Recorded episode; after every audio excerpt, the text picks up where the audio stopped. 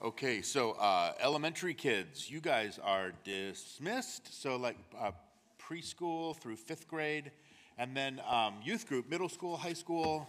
If you guys want to go out, I think it's it's Don J Day today for the youth group, um, or you can see. Yeah, they heard that. Now they're going to go. So, because the option was stay in here, but uh, anyway.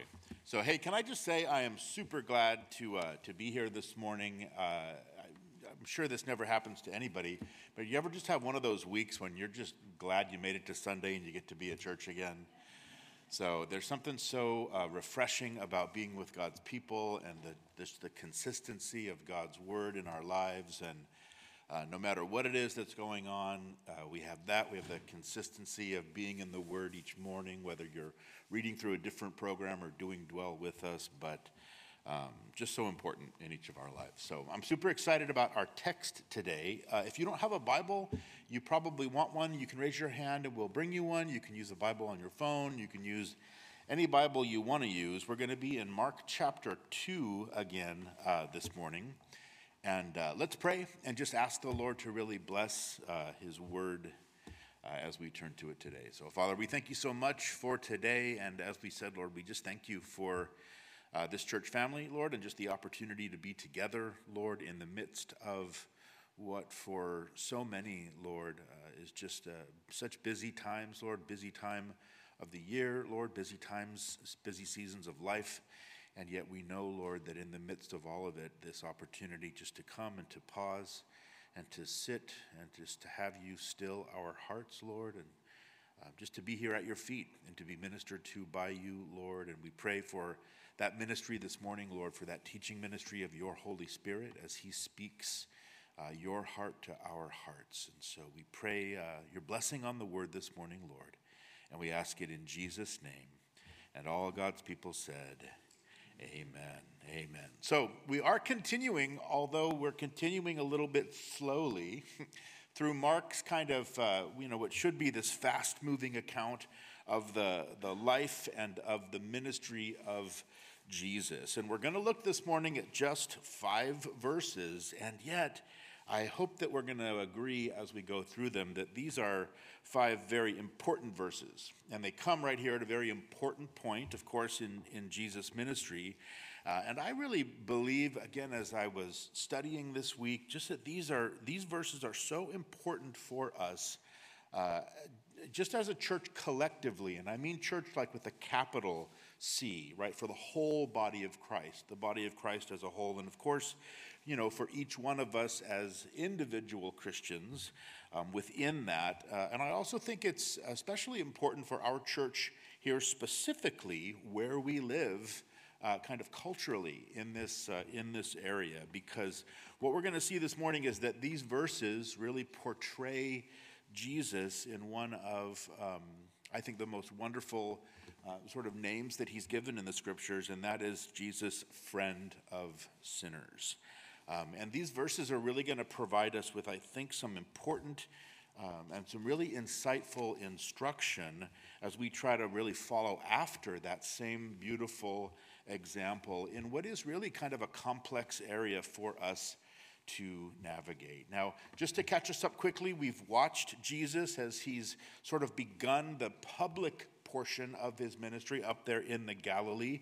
It's the second year, really, of his three year ministry, starting out after that first year, which we said was the year of obscurity. Now we're moving into that second year, or the year of popularity. We've seen his initial disciples called. We've seen all of these miracles and these healings that were performed.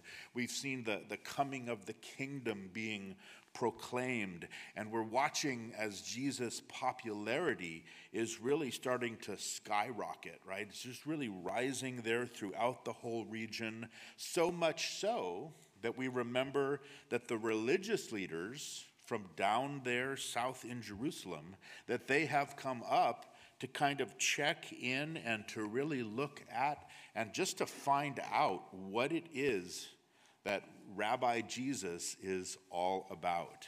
And when we left him last, we remember he was teaching there, kind of huddled up inside Peter's house with this capacity crowd bursting at the seams. And in the midst of it, of course, the roof then kind of ripped off by these four faithful friends as they then lowered their paralyzed friend down there just to get him to Jesus, right? To be touched by Jesus. And of course, we saw miraculously that he was, right? The man was made both completely whole, both physically and spiritually, right? His body healed and his heart ultimately just set free. As we, we talked about the fact last week that Jesus really zeroed in, he met that deepest need, the deeper need that the man had of his sins being forgiven. And we saw that in doing that, that certainly stymied the scribes and the Pharisees who were there in the room. And so now, as we pick up next, so we'll be in verse 13 of chapter 1, and we read this it says that then he went out again by the sea, and all the multitude came to him, and he taught them. So, here, of course, we're still there in the beautiful sort of seaside city of the city of Capernaum, up there in the Galilee, right there on the shores of the Sea of Galilee, or what we would call the Lake of Galilee, really. And Peter leaves, uh, pardon me, Jesus leaves Peter's house, and then these multitudes suddenly find him again, right? And now we have all of these people and all of their problems all of their infirmities, all of their needs, just pressing in upon Jesus. They find him and now they're following after him. And so many of them following after him, maybe for the wrong reasons, right? Not necessarily because they agree with what he's saying, but simply because they have a need and they want it filled. And yet, as we see again, as we've seen before, what does Jesus do with this multitude? He teaches them. And again, we're not going to go through it. We spent some time on it last week, but just that focus that Mark places on the priority that Jesus placed not simply on these miraculous healings, but really on the ministry first and foremost of the Word of God, right? The proclamation and the explanation of the kingdom of God. Because, of course, Jesus knew that it was only the Word of God that would ultimately address the deepest needs that these people had. And that was that, is, that issue, again, of the forgiveness of their sins. And so, the very first thing that we see Jesus friend of sinners do is Jesus teaches these multitudes of sinners, right? So now he's making his way kind of there along the shore. He's got the multitude close behind him, and they are hanging, right, surely on every single word. They're eager to see what he's going to say next or what he's going to do next. And what we're going to see is that the next lesson is a big object lesson for them. And it's a lesson that nobody ever would have expected. Look what it says in verse 14. It says that as he passed by, he saw Levi, the son of Alphaeus, sitting at the tax office. And he said to him, Follow me. And so he arose and followed him. Now, Jesus never ceases to amaze. And what he just did here would have been nothing short of absolutely amazing. It would have been even astounding.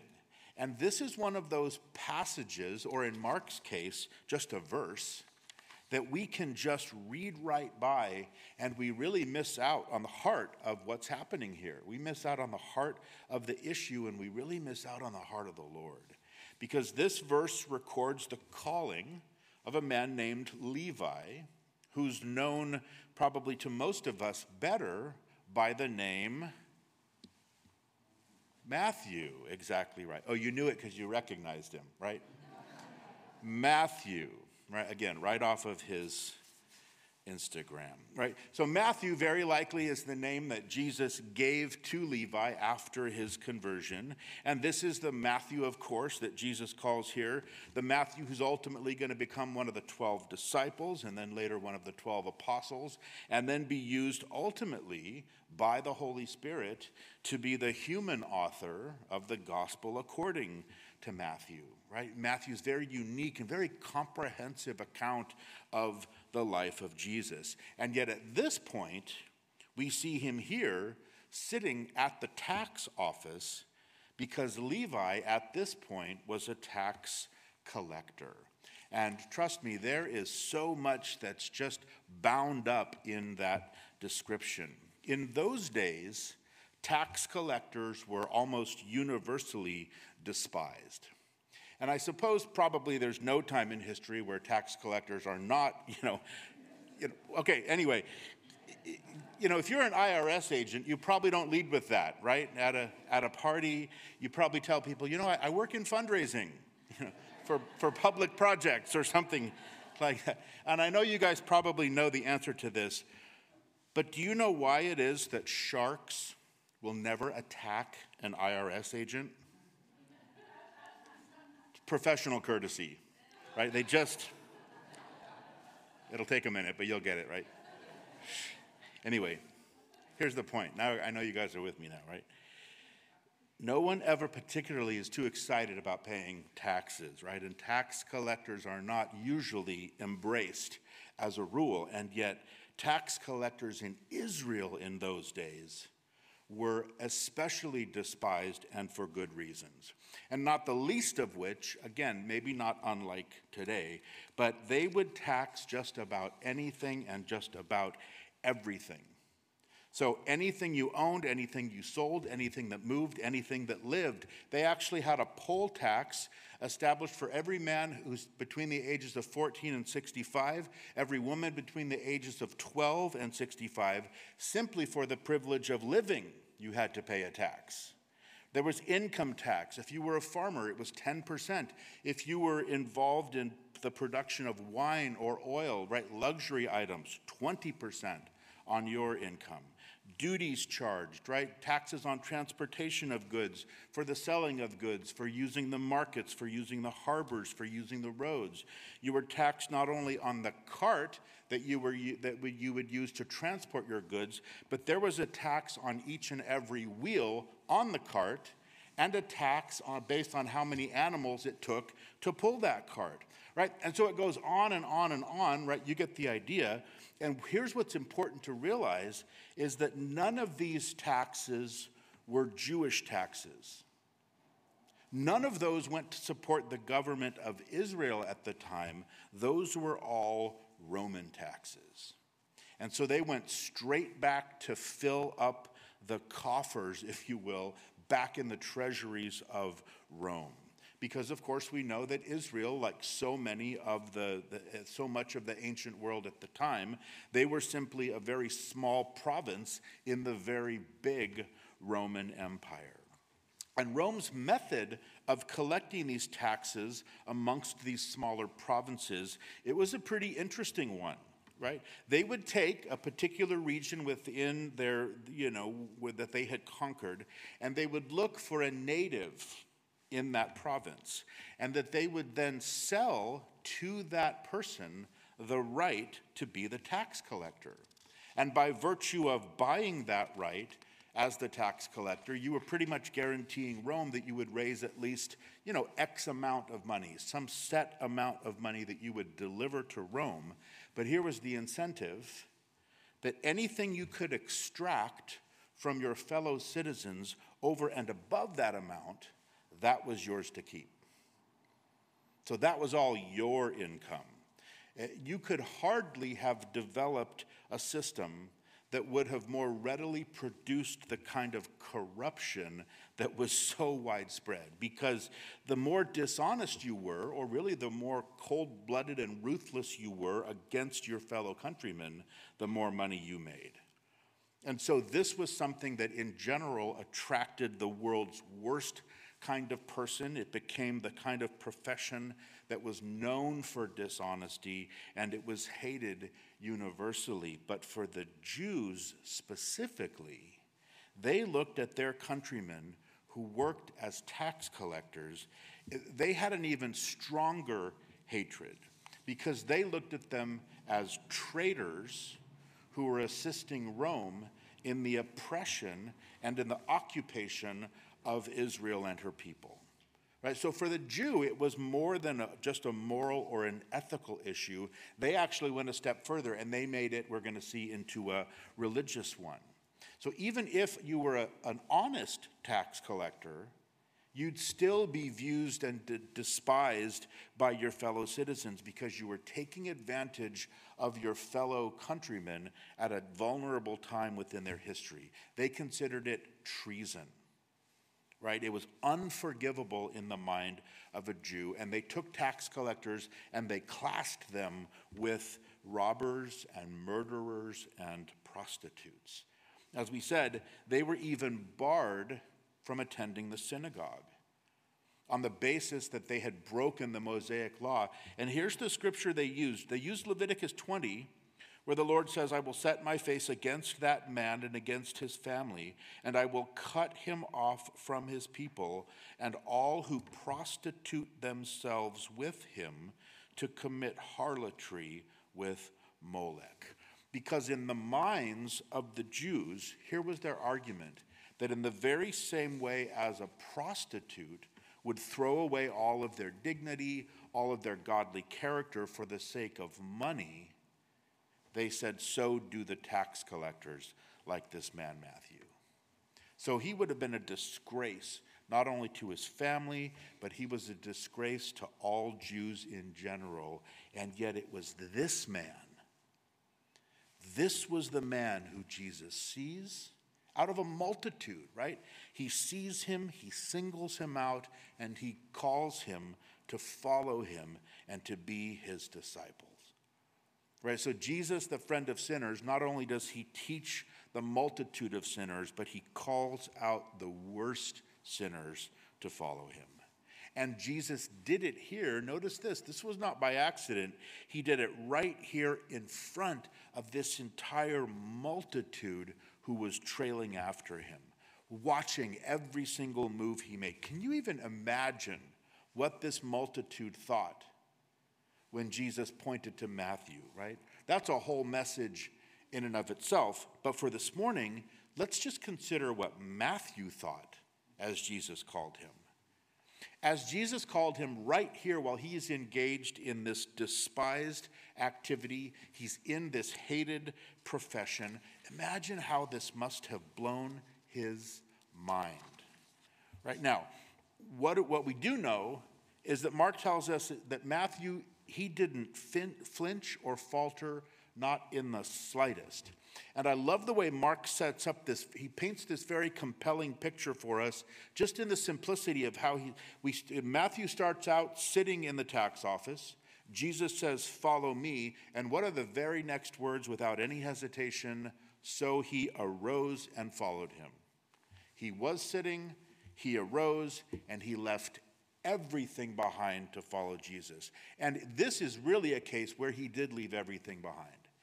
Because in many ways, Matthew left far more to follow Jesus than any of the other disciples. You think about Peter and James and John, and what were those guys? They were fishermen, right? They could have very easily, and they did, didn't they, ultimately go back to their fishing business. But it would have been absolutely impossible for Matthew to go back to tax collecting. Why?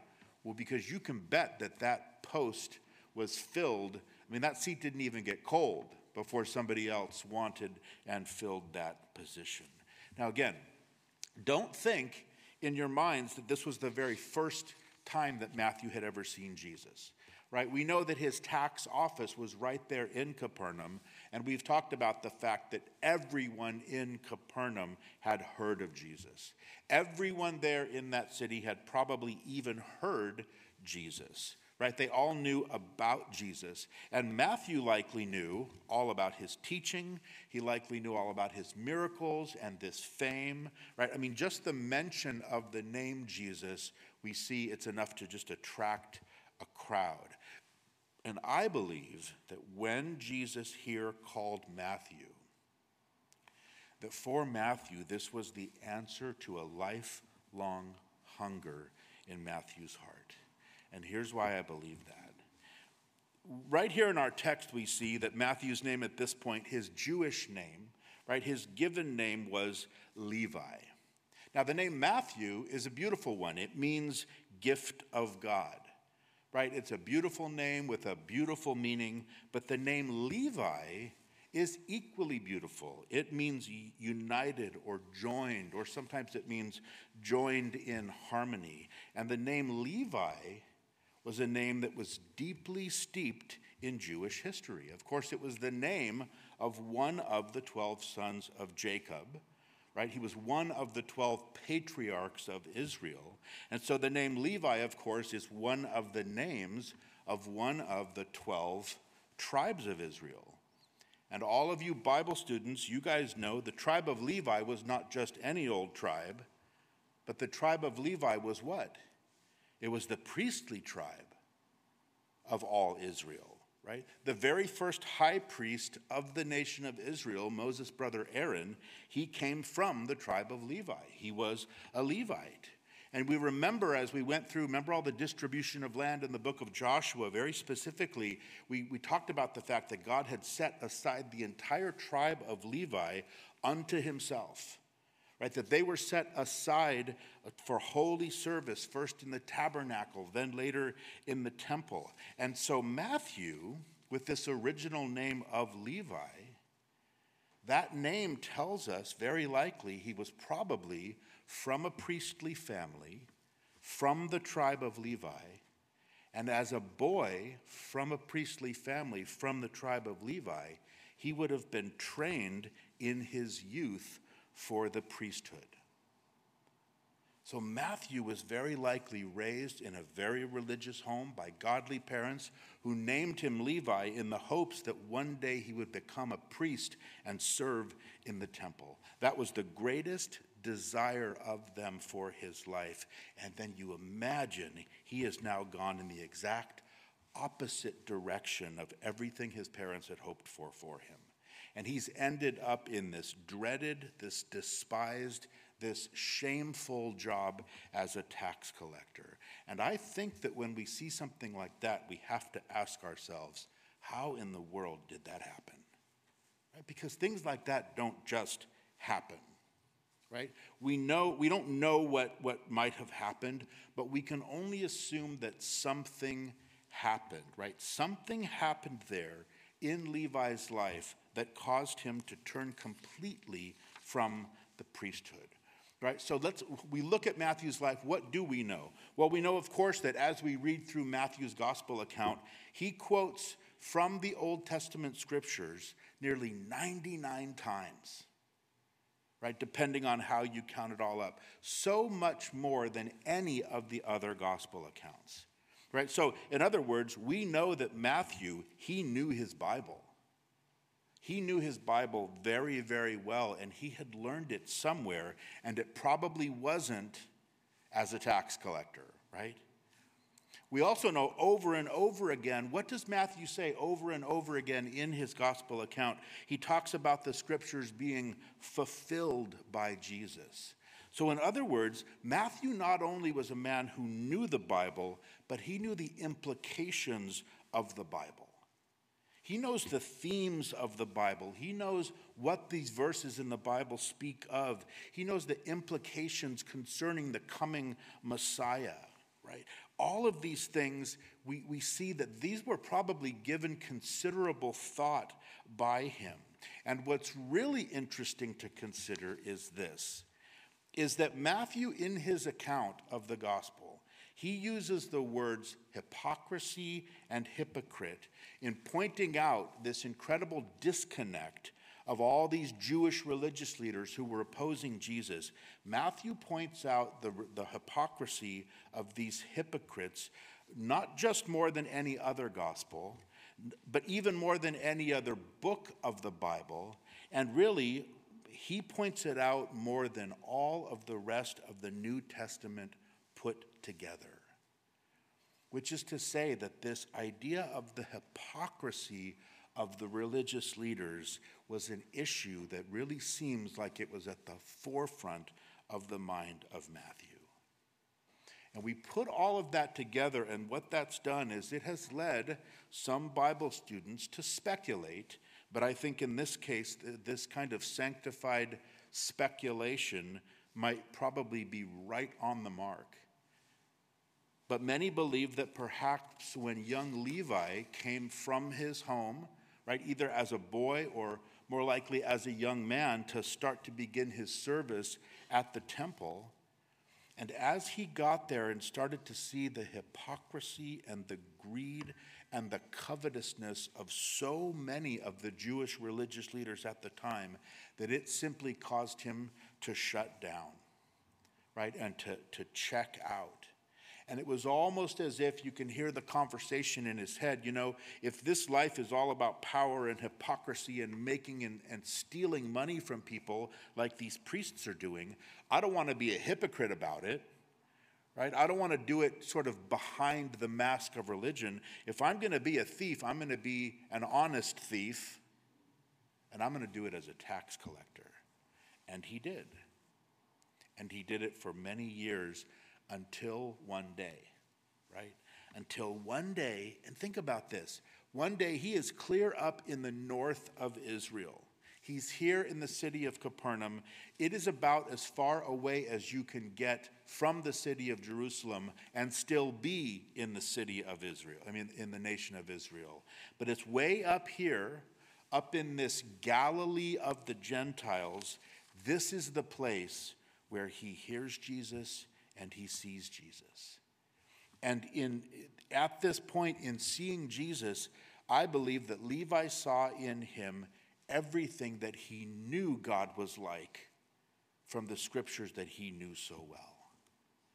And when he finally heard Jesus, he knew that he was finally hearing someone rightly divide the word of God and do it for no other reason than to honor God and to bless God and not simply to, you know, to get money or to, to get power. And of course, as he watched the things that he was doing, what did he do? He recognized him as the Messiah based on all of those Old Testament scriptures that he had studied. And at this point, he starts to think to himself, you know what? That is someone who's worth living for. That is someone who's worth following. And at the same time, I'm sure he wrestled with the fact, you know, but what about this life that I have? What about this job that I have? What about this past that I have? But what Jesus did here in Matthew's life in this moment was he just knocked every single excuse for not giving his life to God. He knocked all of those excuses right out of his hands, right? Every single excuse that Matthew had come up with over the years to continue to just live as this sort of self willed tax collector, Jesus took all of those things away. And I am convinced that no one was happier to have that happen in their life than Levi was. And I think that that's one of the great lessons that we can take from Levi here. Because even in just a room this size, right, not to mention those who are joining us for, at some point from someplace, but there may well be people here whose history includes something that's very similar to what perhaps Levi experienced where you were exposed to the corruption or to the hypocrisy of some religion. Maybe it was just the corruption and the hypocrisy of the Christian home, right, that you grew up in. And at some point for you, you said, you know what, I don't want anything to do with any of that. And I'm going to run as far away as I can get from it all. I'm going to go as far away as I possibly can. I'm going to go way up north, right? And yet, Jesus won't let you loose. He just won't let you alone in just bringing you back to realize that He is something entirely different. He is something wonderfully perfect that can't be represented by anything or anyone else. There are so many religious institutions out there, or, you know, they claim to represent God, or they claim to represent Christianity, or they even claim to represent Jesus, and yet they are nothing like him. And one of the titles I think I love the most in the scriptures is in the book of Revelation, where John describes Jesus two different times. The first time he calls him the faithful witness, and the second time he calls him the faithful and true witness. And you notice that in both of those cases, it is singular. Because really, Jesus is the singular and the only true faithful witness of who God is and what God is like. And so, like Levi here, the Lord is calling each one of us today to become his followers and then to do a better job of being his followers, maybe than other people did for us in our lives. Right? To just simply keep our eyes on him and take our eyes off of all of the rest of it and just follow after him, realizing he is so entirely different than he is so often represented. And that's what Levi saw here. Right? As every one of these excuses was taken away, every past issue was moved out of the way in his heart, and he leaves everything and he follows Jesus. And then he tries, as we see next, now he wants to introduce other people to Jesus. Look at verse 15. He says, Now it happened as he was dining in Levi's house that many tax collectors and sinners also sat together with Jesus and his disciples, for there were many, and they followed him. So, what does Levi do next? Right? We don't know how much time went by, and yet it doesn't seem like it was very much. But he's so excited, I think, about this hunger that's been satisfied and this fulfillment of the scriptures that he sees in Jesus. Now he's left all and he's become one of his followers. Again, somewhere deep down in Levi's heart, I think that there was this kernel of a love for God that was never completely put out, even by his cynicism and his hurt. And now he wants every single one of his friends Keep in mind, his only friends would have been other tax collectors, right? Other sinners, the worst of the worst and the outcast of the outcast. All of these people ostracized together by the culture. They can only find any kind of friendship amongst themselves. So, really, they would have had to develop this kind of a sub culture, within the culture, but he wants every one of them to see Jesus and to see in Jesus just what he has seen in Jesus. And so, what does he do? He throws a dinner. Right, or a lunch, or he couldn't get these people to come to a Bible study, right? But they would probably come for a meal. So he gets them all there in his house, and then he invites Jesus to come and hang out with all of these sinners. And wonder of wonder, what happens? Jesus shows up. He shows up and he brings the rest of his disciples. So now, what do we have in this room? We've got sinners who are now coming into direct contact with Jesus, and they're all eating together and they're sharing fellowship with one another. And Mark tells us that many of these rejects of society that they also do see in Jesus what Levi saw in Jesus. Look at the end of that verse. It says that there were many and they followed him. Right? So many of them, as a result of this contact, they also began to follow Jesus. Right? This couldn't possibly be going any better, right? So, of course, everybody is very happy with what's happening here right? Look at the way people are changing and lives are getting saved. They're coming into contact with God, and they all lived, right, happily ever after. And the passage ends, and the music swells, and the fireworks go off, right? And the wouldn't that be great if that's what happened? And yet, that's not at all how it ends, is it? Did you guys read ahead, even one verse? Okay, you did, right? In fact, this is sort of the point where the instruction sort of begins as it relates to this particular passage because there was one group there that was anything but happy with what happened here, right? Because it says in verse 16 that when the scribes and the Pharisees saw him eating with the tax collectors and sinners, they said to his disciples, How is it that he eats and drinks with tax collectors and sinners? So here are our good friends again right? The scribes and the Pharisees. Now, these are the same guys who had just come up from Jerusalem to try to find fault with Jesus, and apparently they have stuck around here in Capernaum long enough. Again, we don't know how much time there was between what happened at Peter's house and what's happening here now at Levi's house, but these guys have stuck, stuck around long enough to see all of this, and they don't like what is happening here not one bit. Now, the very name Pharisee, do you know what it means? It means separated one. Because they separated themselves from everything and anything that they thought was unholy. And they thought that everyone except themselves were separated from God and from the love of God, especially these wicked sinners and these tax collectors. And notice what these guys do. They don't go directly to Jesus, do they? What do they do? They go to the disciples, right? Kind of trying to work in like a side door. I mean, these guys are just weasels, right?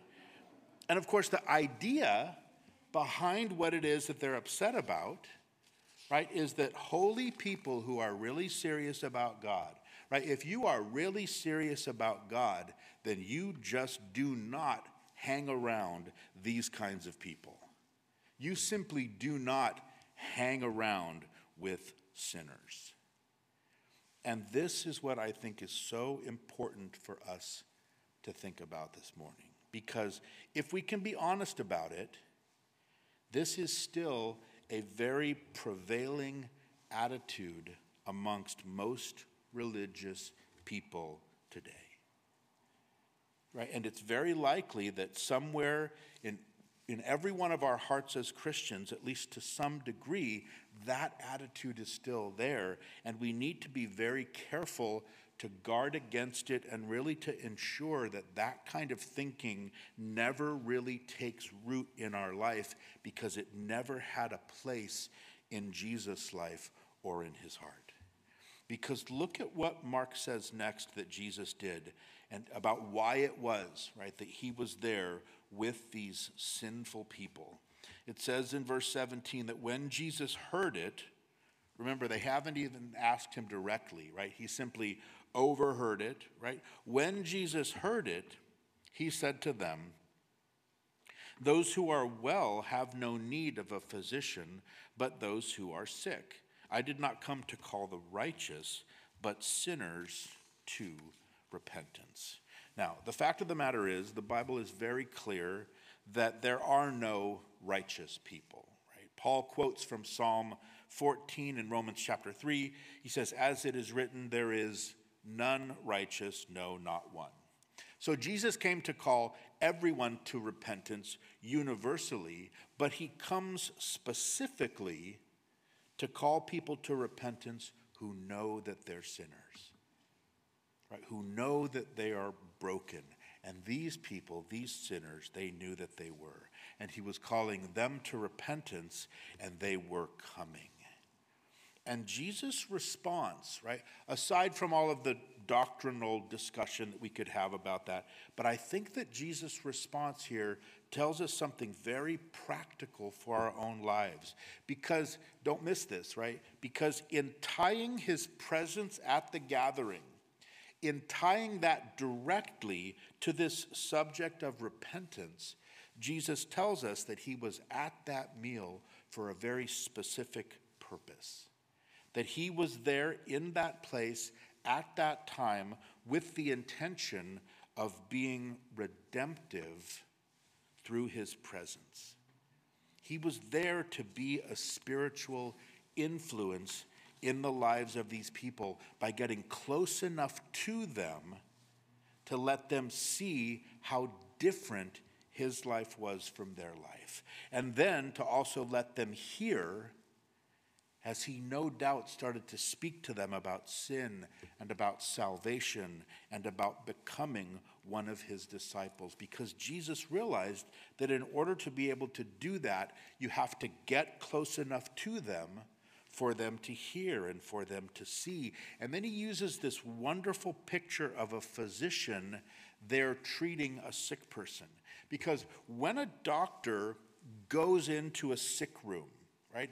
They're not, they don't just go in there because they love sickness. Right? They don't go in there because they love disease, but they enter into that room because they know that they have the potential to heal that person, that patient, right, through their presence because they're there. And in the very same way, Jesus is saying that he attended this particular feast with these particular people, not because he loved the sickness of their sin or the sickness of their spiritual or moral condition, but because he loved them. And he knew that he had the potential to heal them by simply being there with them right? So Jesus, the friend of sinners, right? He teaches these multitudes of sinners. He calls the worst of sinners, and he sits with sinners to heal them. Because, in the same way that the doctor has to get close enough to the patient to be able to make the diagnosis and then share the diagnosis and then to share the cure for the diagnosis, the Savior has to be close enough to these sinners to be able to share the diagnosis and the cure with them. That's why Jesus went to this particular feast. And that's why Mark is specific to tell us that he brought his disciples along so that they could see Jesus do this and they could see his heart toward these people. Where else would a good physician be except right there amongst those who are really sick? Right? Not in the doctor's lounge, right? You want him out with the patients Right? And where else would you hope to find a Savior except right there around the sinners? And we think about the fact that Matthew could not have invited one single sinner to meet Jesus at that, right? He could have gone out and pulled the worst of the worst, right? The scum of Capernaum, and you would not find one single individual who was so bad that Jesus would be unwilling to meet them and to touch them and to save them. And neither can we, because that's the heart of God. Right? Revealed to us in the Word of God. And here's what I think is so super cool. Check this out when you get home. But Matthew's own account of this very same incident right? He includes something extra that Jesus spoke to the Pharisees that Mark leaves out, right? And it's something so profound right from their own scriptures that Jesus said to these Pharisees and scribes in Matthew chapter 9. It says that when Jesus heard that, he said to them, Those who are well have no need of a physician, but those who are sick. So that part is exactly the same in Matthew as we just read in Mark. But then Jesus goes on and he says this to these men, right? These experts in the Jewish scriptures. He said, But go learn what this means. I desire mercy and not sacrifice, for I did not come to call the righteous, but sinners to repentance. And what Jesus is doing here, he quotes from Hosea chapter 6, and he's basically saying, Look, you guys really need to figure this out. Figure out what this means because you have missed it entirely. And what he's teaching them from this passage is that in the eyes of God, right, to have mercy and to, to extend mercy to sinners, it's more pleasing in his sight and it's more pleasing to his heart than any sacrifice that we could possibly offer to him apart from having that heart of mercy and that heart of compassion towards sinners. And I think that this speaks something that's so very, very important to us as Christians, especially here in this Bay Area, California kind of culture, because it's something that we all have to deal with. It's something that we all have to navigate through because we know, right, as good students of the Bible, we know that the Word of God has called us to remain separated from the world, right? Paul quotes from Isaiah in Second Californians, I mean, sorry, Second Corinthians. Sorry about that. Was, he says this He says, Therefore, come out from among them and be separate, says the Lord. Do not touch what is unclean, and I will receive you. So clearly, we are not to engage in the sin of the world. We're not to engage in the ways of the world. We're not to involve ourselves with the things that are unclean as the world is, right? There's a separation that's supposed to be maintained, and God has called us to that. He's called us to live this life of holiness. But what our passage today tells us is that Jesus' ideas concerning separation and holiness as it relates to these sinners and the Pharisees' ideas concerning separation and holiness regarding these same people. Well, these were two entirely different attitudes. Right? There were different attitudes altogether. And so often you'll, you'll hear people say, and we've probably all said it ourselves rightly, but we say stuff like, you know, this world is just sick, right? We live in a, in a sick world. And the fact of the matter is, it's true, right? This world suffers from a terrible sickness, right? All of the symptoms of that debilitating disease of sin.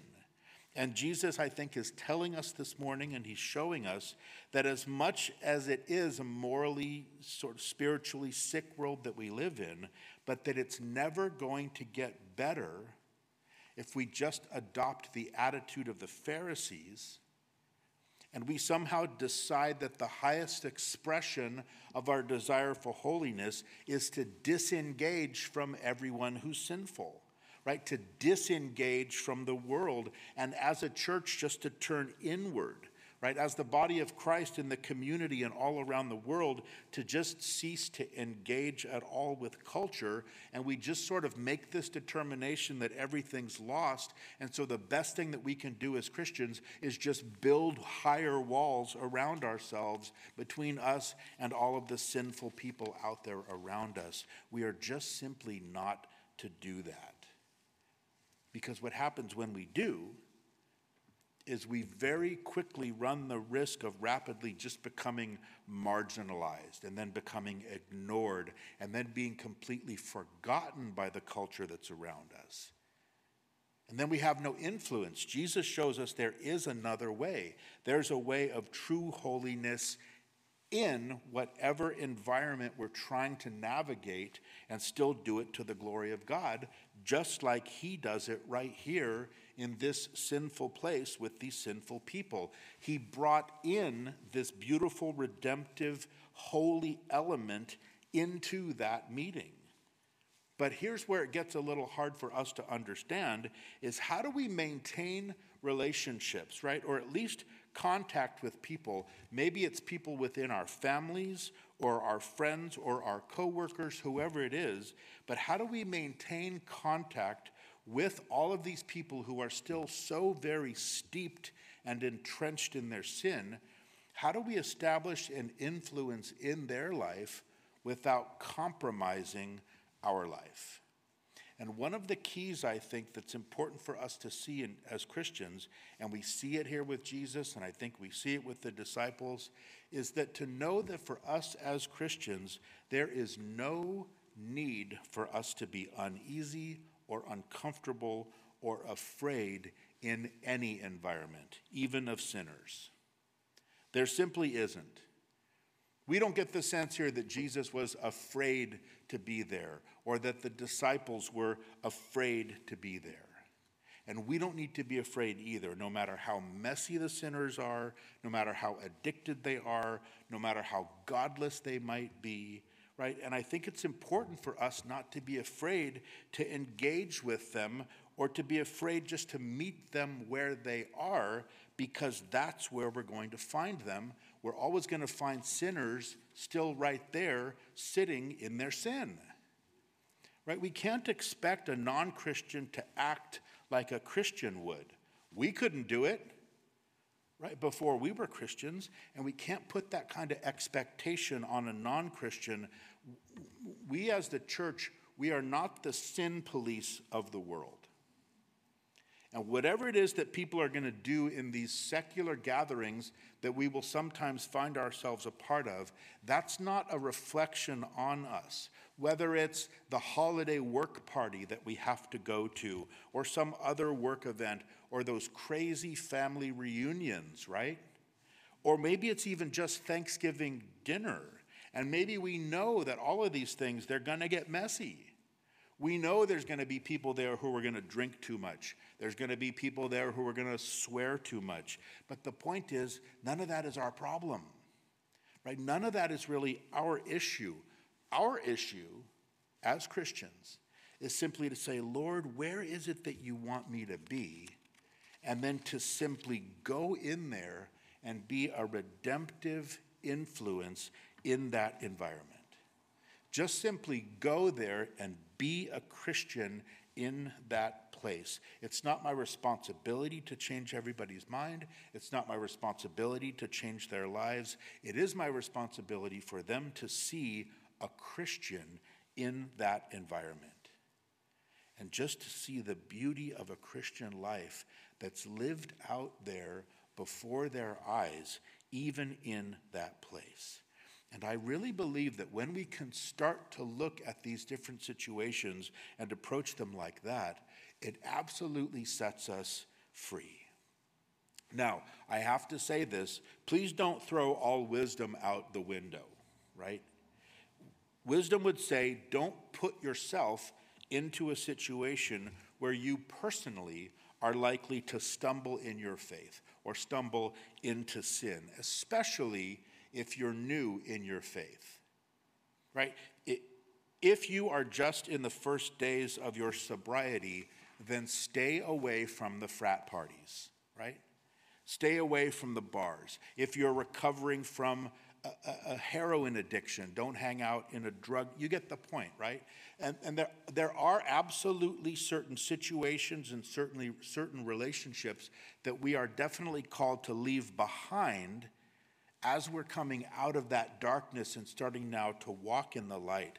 But then, as we start to mature in our faith, as we start to grow in our grounding and our understanding of the word, at that point, to be able to have perspective, to look at this big wide world of all of these people, all of these sinners that don't know Jesus and don't know an opportunity to have a relationship, and to really start to look at redeeming any time that we can possibly spend with them, and to look at it as an opportunity to meet them where they are and to let them see the Lord in our lives, and that we might then be able to share the gospel with them right where they are, still sitting there in their sin, right? As we sit there in the sick room with the sinners, because that's exactly what's happening in this environment.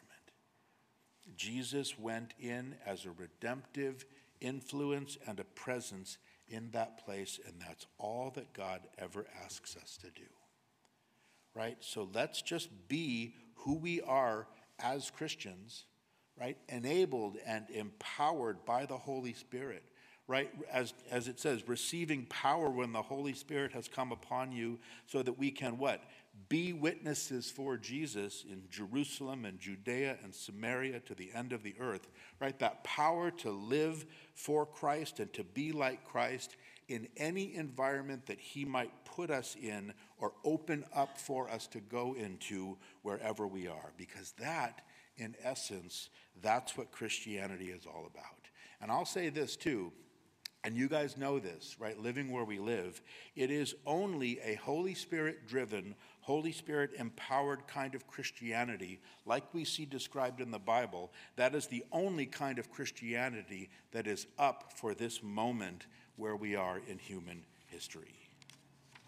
Right? Not merely just to survive this sickness, but to really be used by God to make the most of these opportunities that are always all around us, to be this redemptive force like Jesus was. Because here's what's going to happen if we don't live lives with that as our goal we are going to fall into the trap of the Pharisees. Right? If we're not actively trying to advance, we're going to retreat and we're going to fall into this same trap and we're going to start to establish this sort of a false separation with the world that looks nothing like what Jesus did and looks instead just like the legalism of the Pharisees.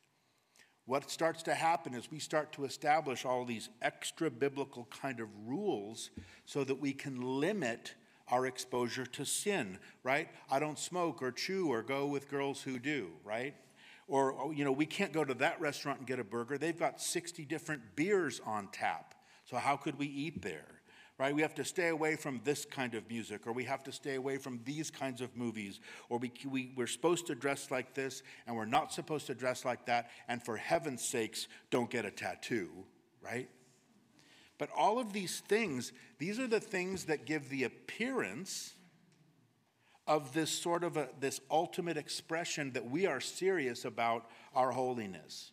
Right? These are all the things that people do that really show that I'm serious about being separated from the world, when in fact, it is a confession of our own weakness. Because you always have to artificially protect what you know is weak.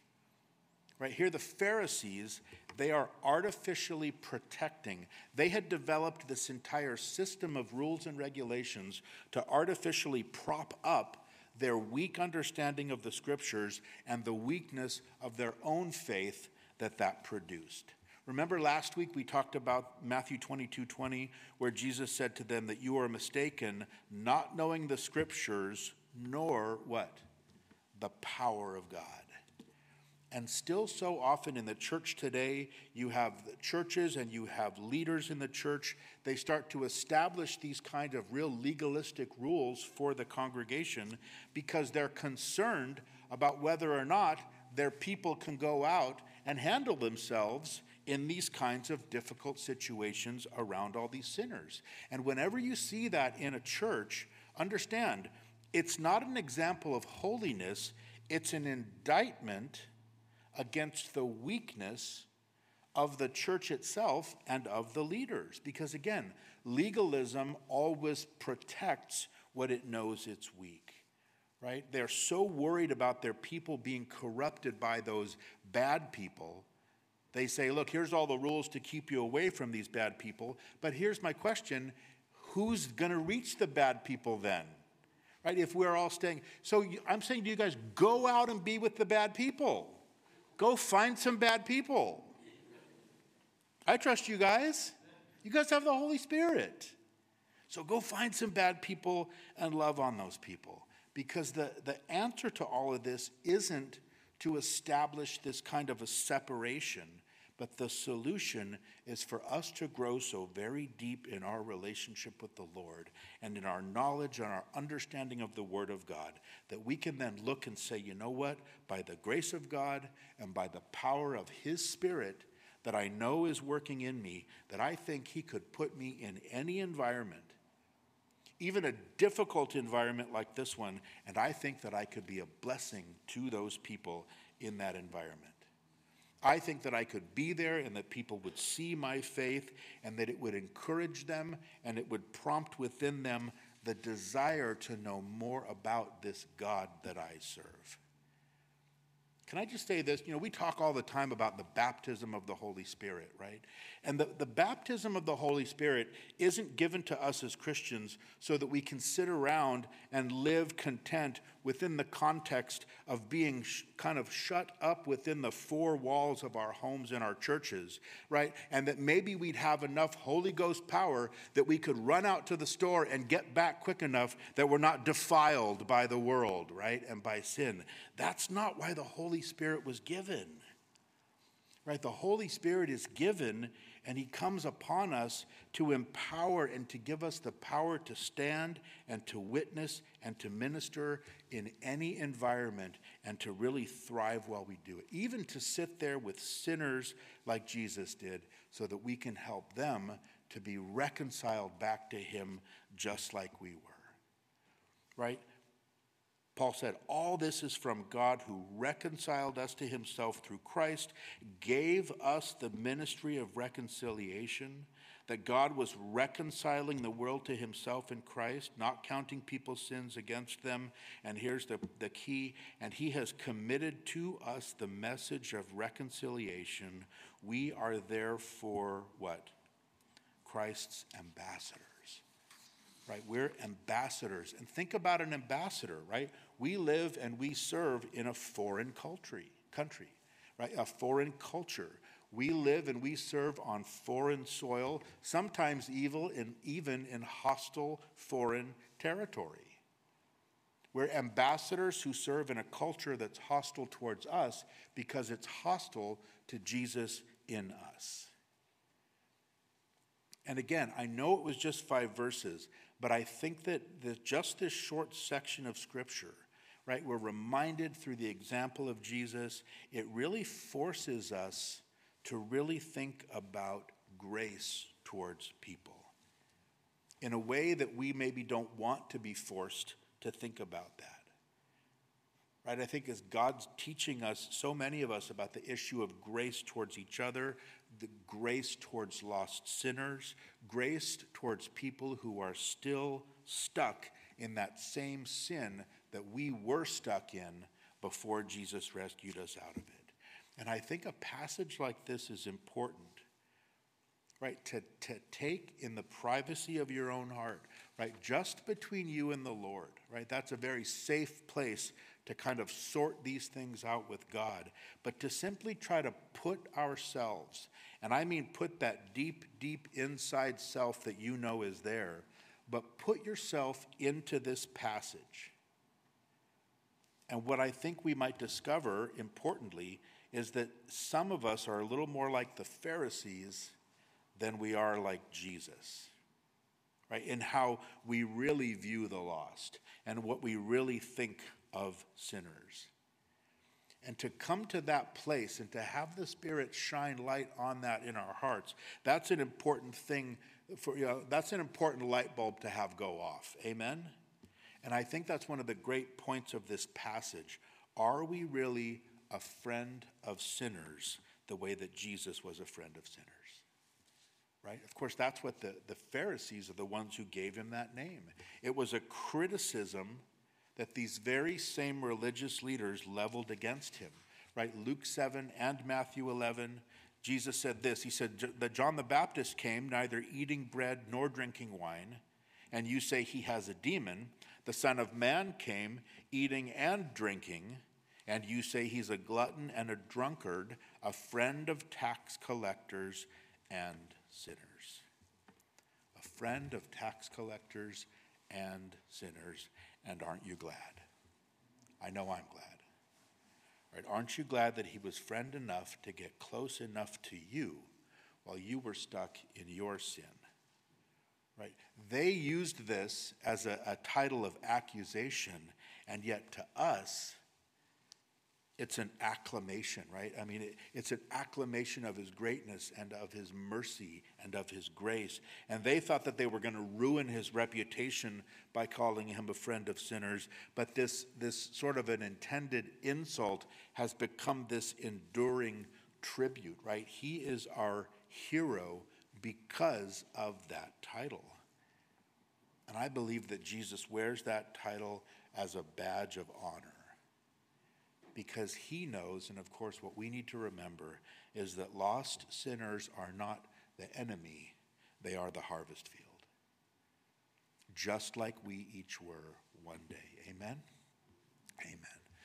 So, Father, we thank you, Lord, for your word, and we thank you for. Um, we thank you for this text, Lord, and we thank you for the sometimes astounding example of Jesus, Lord, as he does things and as he says things, Lord, that are unexpected, Lord, and the, and the deeper we look at it, Lord, the more astounding and the more amazing he becomes to us. And so we thank you for that, Lord, and we thank you for your spirit as he quickens our heart um, to these realities, Lord. And we do pray that you would help each one of us. Lord, uh, we, we want to, as David did, we want to say, Search me, Lord, and, know me, Lord, and lead me into, into righteousness and let me know if there's any wicked way in us, Lord. And if there are attitudes of our heart, Lord, that need to be corrected as the attitudes of the hearts of the Pharisees did, Lord, we pray that you would do that even now. Lord, we want to be a friend of sinners just as, as you were. And so we thank you, Lord, and we praise you. And we pray for that today in Jesus' name. And all God's people said, Amen.